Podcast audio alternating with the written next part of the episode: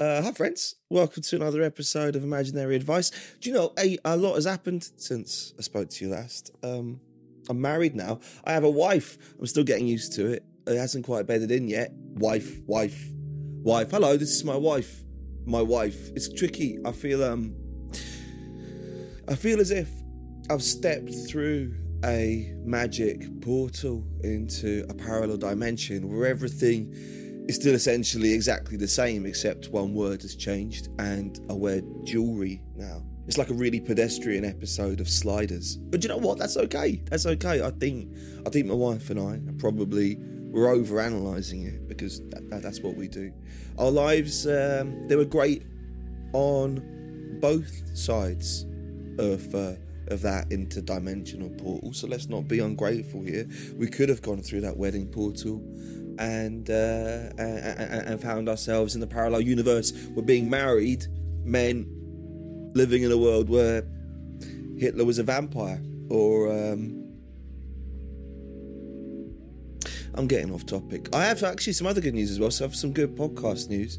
Uh, Imaginary Advice was nominated for Best Fiction Podcast at the British Podcast Awards. I'm I'm laughing as I say it because it's it's kind of unbelievable. It's really wonderful. I am um I'm very humbled by the whole thing. I'm just a little baby show, you know, in the bigger podcast scheme of things. This is a one guy operation. I, I record in a wardrobe, so this um so this nomination is uh it's it's amazing. It, it's a huge boost for me. I've checked out all the other shows are on the shortlist, and uh, they're really great.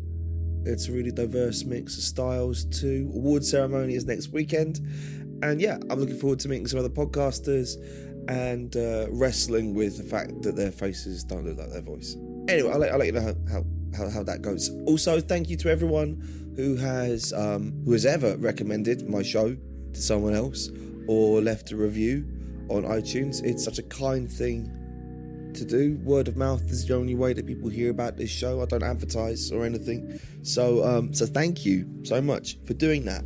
And if you're uh, if you're a supporter of the show on Patreon and give a monthly donation to the running of all this, uh, oh, then you, my friend, are uh, you're a you're a, you're a goddamn neon angel. You are a unicorn walking into the doctor's waiting room of my heart, and I will not forget you. Thank you so much. Uh, right now, I get about about two hundred and fifty dollars for each new episode from uh, micro donations from supporters, and uh, look slowly, slowly, I'm I'm getting there. Uh, my dream is one day to be able to um, pay myself a wage for making this show, and uh, and you guys are uh, you're helping me get there. So thank you final notice. This is the final uh, uh, bit of admin. Um, I'm doing some more live shows. Uh, Imaginary Advice Live uh, will be appearing on some stages over the summer. So, 10th of June at the Pump House Festival in Aldeburgh. Uh, 12th to the 15th of July, I'm going to be at Latitude Festival on Speakeasy stage. I don't know exactly when yet. Uh, 16th of July, uh, Bristol Old Vic uh, 29th of July at Port Eliot Festival in Cornwall, 14th of August at the Edinburgh International Book Festival, then 17th to the 19th of August, somewhere in there, I'm going to be on at Green Man Festival, then uh, 19th of September at Norwich Arts Centre. I'm probably going to add some more, actually, hopefully, hopefully a London date. Um, all details and links uh, are now up on uh, front page of my website, imaginaryadvice.com. I, I can't wait. I like touring. I want to leave this wardrobe and live. Uh, I'm putting together a live show now. It's going to have film and music and lots of new writing. Uh, it's going to be fun. Now, let's uh, let's get into this month's episode. This month, it's another um, it's another poetry episode. Actually, uh, you're going to hear four poems today. Hang on.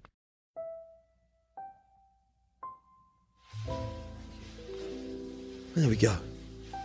Bit of class. You know, it's funny to think that uh, some people, uh, not you, uh, but some people don't like poetry. The pastry faced pricks. What's wrong with them?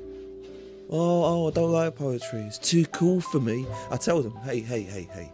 I mean, you think you don't like poetry, but but, but did you know you're you're actually in a poem right now? This is a poem. You're in a poem. You don't like it when I say that. I say, uh, uh, you, you like dogs, don't you? Dogs are made out of poetry. That shirt you're wearing, that's a poem. You got all these double standards. You don't know what the fuck you're talking about. But anyway, for those people, for those people, I, have tried to make uh, poetry more palatable. Uh, so halfway through, I've inserted uh, an intermission on a subject I think they'll be more amenable to. Uh, call it a palate cleanser. Uh, so you know, I hope, I just hope that there's something for everyone uh, in the episode today. I hope you like it. Here we go.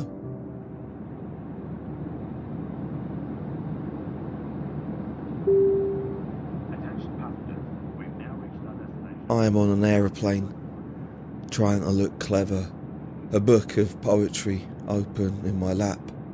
I loved a man in Liverpool. One poem begins, but now he is gone, and now I am here. And this here is understood to be the man sized space occupied by the poet at the time of the poem not the here experienced when I read the words some 50 years later on a flight to Copenhagen. The poet is not here, crammed in a standard, a screaming newborn and the seat won over. This EasyJet Airbus inspired no laments from an aging poet to his dead gay lover. No author observed a likeness to his love in the emergency landing procedure cartoon. But he is gone now, and now I am here, watching a Jackie Chan film in the sky. It's funny how a word like here persists, making poems seem closer than they actually are. Think of all the places these lines have been read a classroom, a prison, a toilet, a park, all of them equal distance from the dead. Even in this cylinder, high above Denmark, en route to a festival to watch Patti Smith, who is a bit like a dead gay lover of my own. Kalundborg beneath me, glittering with sadness a map of another man's pain. I can feel the cabin pressure dropping. Thank God I can never come back here again.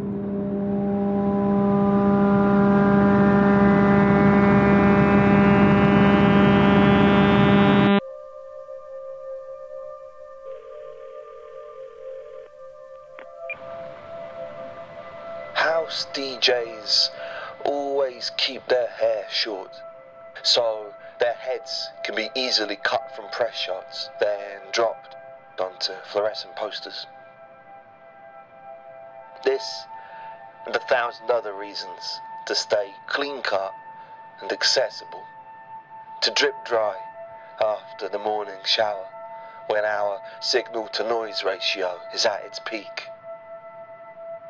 A teacher once told me that poetry aspires to the simplicity of the nude. To be naked, he said, was to speak without footnotes. Though, in my opinion, a naked person usually has more explaining to do than anyone. This morning, I was sitting on your toilet with my empty notepad you were drying your fake tan with a hairdryer, talking to me through the bathroom mirror. You asked me if the back of you matches the front. And I can't even hazard a guess. Problems like this remind me of trying to get across London. I'm not a Londoner. I have an A to Z, but it's got little to do with the alphabet. London is too much. Just like the body is too much, I can barely connect two parts of it. The diagrams we use are useless upon the surface. I wrote in my notebook, Your neck is beautiful. Then I crossed it out again. It felt weird to cut up the body like that. I decided instead to write about the river that separates my house from yours. We both work such long hours, you and I. Long as a toy maker's lathe. These days, I only seem to cross that river at sunrise and sunset, which is perhaps why I have fallen in love with it.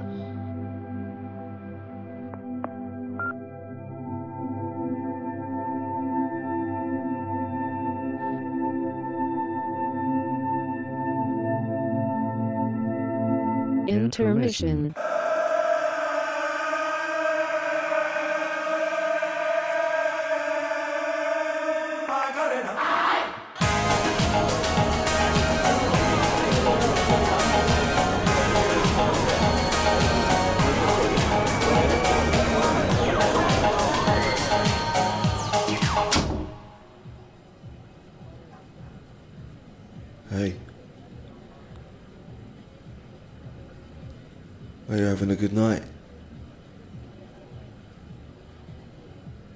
Hey, um, did you catch the, uh, the sport that was on? It's just I, uh, I saw that, uh, you're wearing a sport uniform. What, uh, what sport is that? Oh yeah, that's a classic, classic sport. I love that game. Do you know that's uh, it's probably my top five games. What um, what specific team costume is that though? What um, what team's your favourite? uh oh, not that one. Not to brag, but um, my team are significantly more skilled than your team. How many uh? How many sport crystals have you guys got? Not many. In fact, uh, my team just won another sport crystal this weekend. Yeah, yeah. Actually, it was um, it was a secret bonus crystal. Most people didn't know about it. Do you know, mate? Uh, this late in the season, I don't think there's uh, there's anyone that could stop us winning now. Not even the army. Last week, right? My team, they painted this uh, this watercolor of them holding up the victory cup, and it was it was incredibly realistic. You know, like like photo realist. You know, people say that we're the Kim Jong Il of sport. Your pitch is, you know, our green screen. Have you even seen this this season? We've been clinking zeppelins in the top end. You know, We've been malleting horses match after match. We've got majority control over four lucrative heavy oil projects. You know, we've done very, very, very good indeed. Unlike your team. Who are, let's face it, they are a bunch of potatoes. They're a they're a fancy dress shop on fire, pardon my French. They're like early CGI dinosaurs. They're a funeral buffet, mate. Face it. Also, don't think we haven't noticed that you keep swapping out older players, replacing them with younger players. Did you think that we wouldn't know that somehow the football players of West Ham could still be 25 years old despite the fact that the team was founded in 1895? Clearly, substitutions have been made. Did you think that? Did you think the sports teams couldn't die? All teams die, mate all teams die.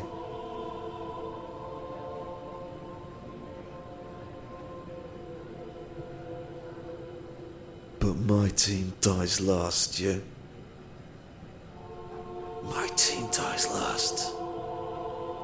What's that sound? Oh, yeah, that's right. That's a bomb going off in sport. Your team just happened to be shopping for perfume in the wrong part of the mega mall. Your township burning in the last light of a sixth century. Death threats sung like hymns. Fog of death rising from the stands.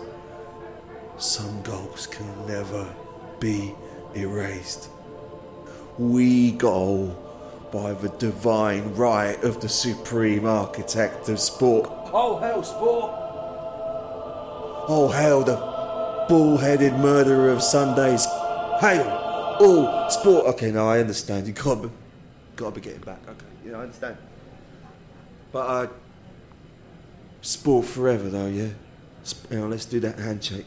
Sport for, uh, uh, good enough. Sport forever, yeah? I'll see you next toilet break. I'll just be, I'll be here, yeah? I'll be waiting. I love sport.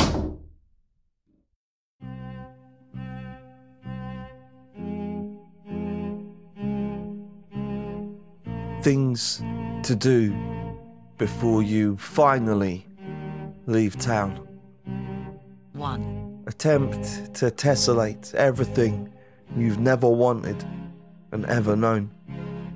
2, Cut the phone, 3, bleed the radiators, 4, cancel bills, 5, subscriptions, 6, friendships.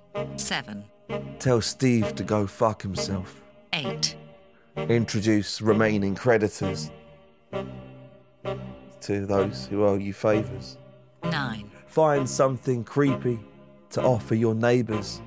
A Cub Scout uniform, a small key, a stethoscope.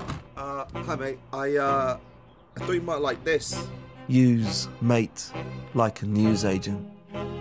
10, See your ex, but fail to notice.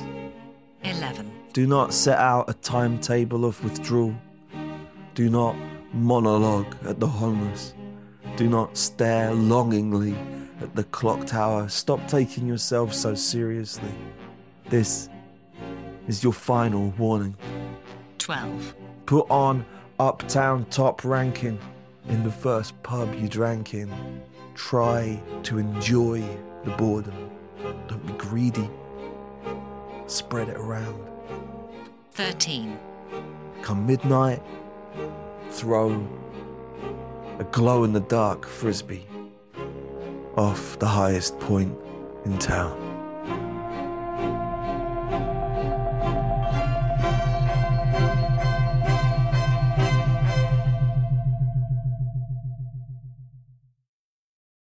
The end of our marriage. We are in marriage counseling. My wife does not believe in our relationship. It doesn't grab me, she says. The marriage counselor tells us that we are too figurative. He suggests that we spend more time developing the five senses, try to anchor ourselves into something palpable. He gestures with the serious end of his fountain pen. You, sir, contain no details to love.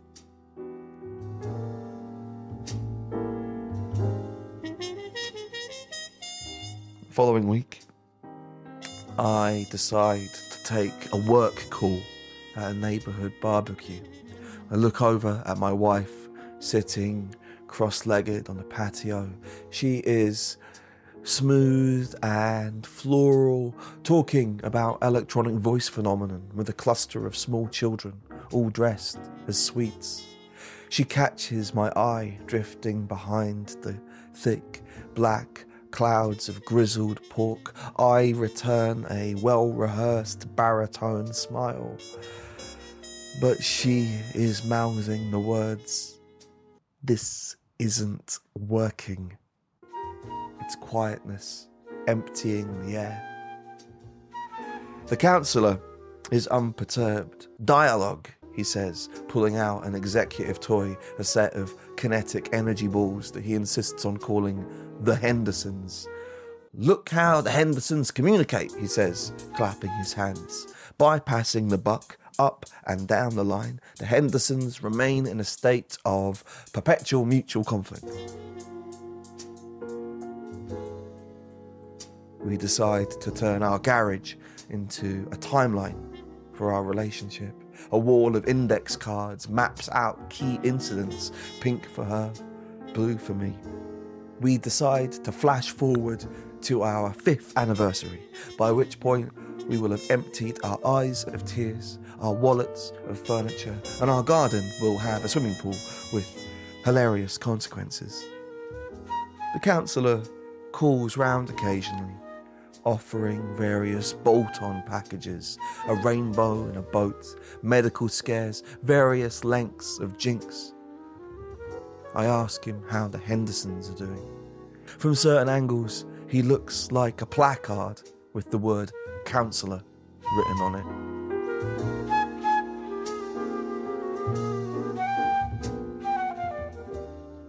You survived, he says proudly, because you started as close to the end as you possibly could.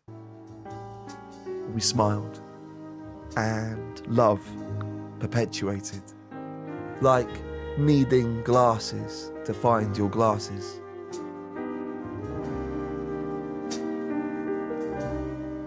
Slowly, I began to root for her. I wanted her to be happy. I handed her things, and she found reasons for them.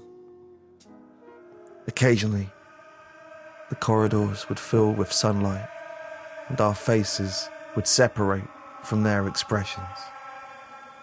But that was just our way of showing our love.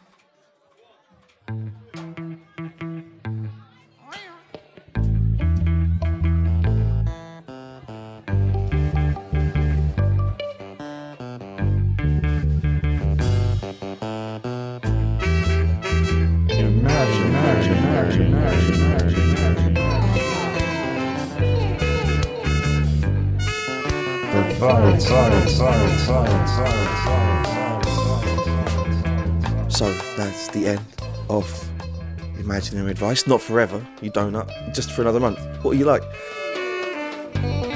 If you want to get in touch, maybe you want to suggest an idea for an episode, uh, you can contact me via email at rossgordonsutherland at gmail.com. Uh, you can find me on Twitter at rossgsutherland uh, or through our Facebook page. It's called uh, Imaginary Advice Podcast. I'll be back very soon with uh, more imaginary advice.